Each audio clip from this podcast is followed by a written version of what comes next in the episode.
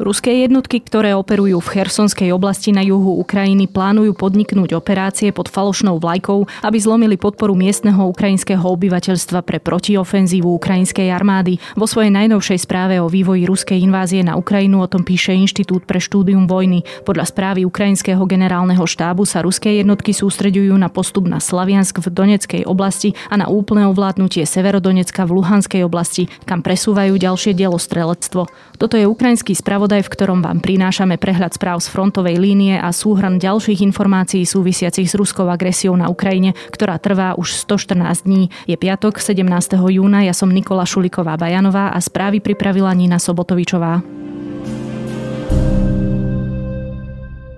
Ukrajinské sily zasiahli raketami Harpún ruský remorker so zbraňami vo vodách Čierneho mora pri Haďom ostrove, informoval o tom gubernátor Odeskej oblasti Maxim Marčenko. Podľa neho ide o plavidlo Vasilí Bech, pričom na jeho palube boli aj ruskí vojaci. Zásah plavidla potvrdili na Facebooku aj ukrajinské námorné sily. Ruská strana sa k správe zatiaľ nevyjadrila.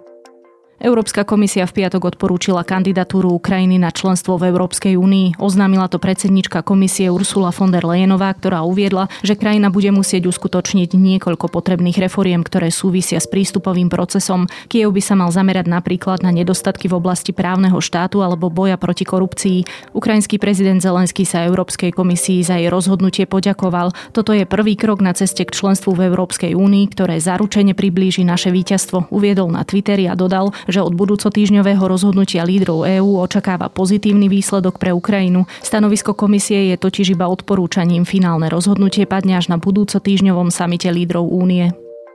Ukrajina zavedie od júla pre občanov Ruska víza, oznámil to prezident Volodymyr Zelenský. Ten nariadil zrušenie doterajšieho bezvízového cestovania pre ruských občanov ešte koncom mája, čo odôvodnil potrebou posilniť bezpečnosť hraníc. Ruský prezident Vladimír Putin podpísal začiatkom mája dekret obmedzujúci vydávanie víz pre obyvateľov krajín, ktoré Rusko považuje za nepriateľské. Medzi tieto štáty pritom spadá aj Ukrajina, pripomenula stanica Sky News.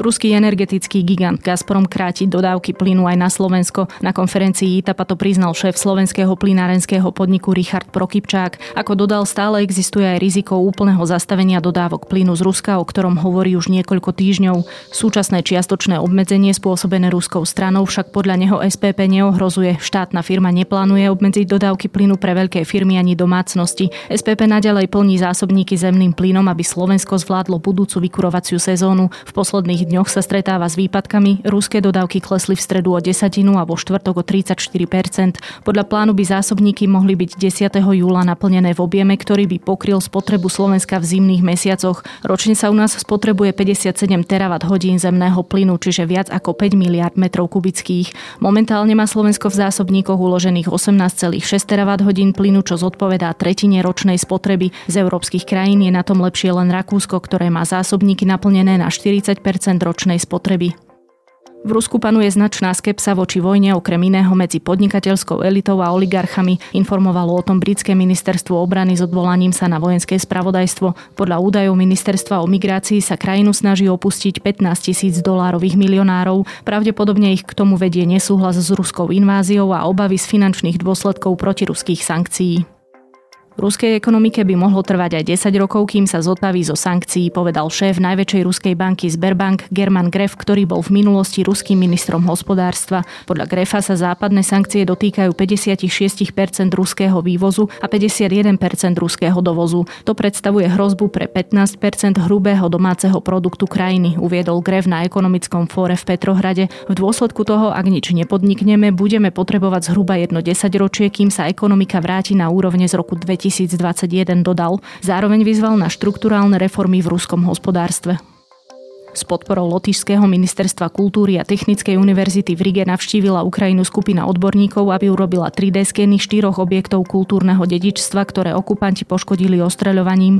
Lotyšskí odborníci pod vedením Bruna Delandeza spolu so svojimi ukrajinskými kolegami strávili týždeň 3D skenovaním dvoch pamiatok v Černihive poškodených ruským ostreľovaním a dvoch pamiatok sakrálnej architektúry vo Lvove a Kieve. Získané materiály použijú pri vypracúvaní programov obnovy.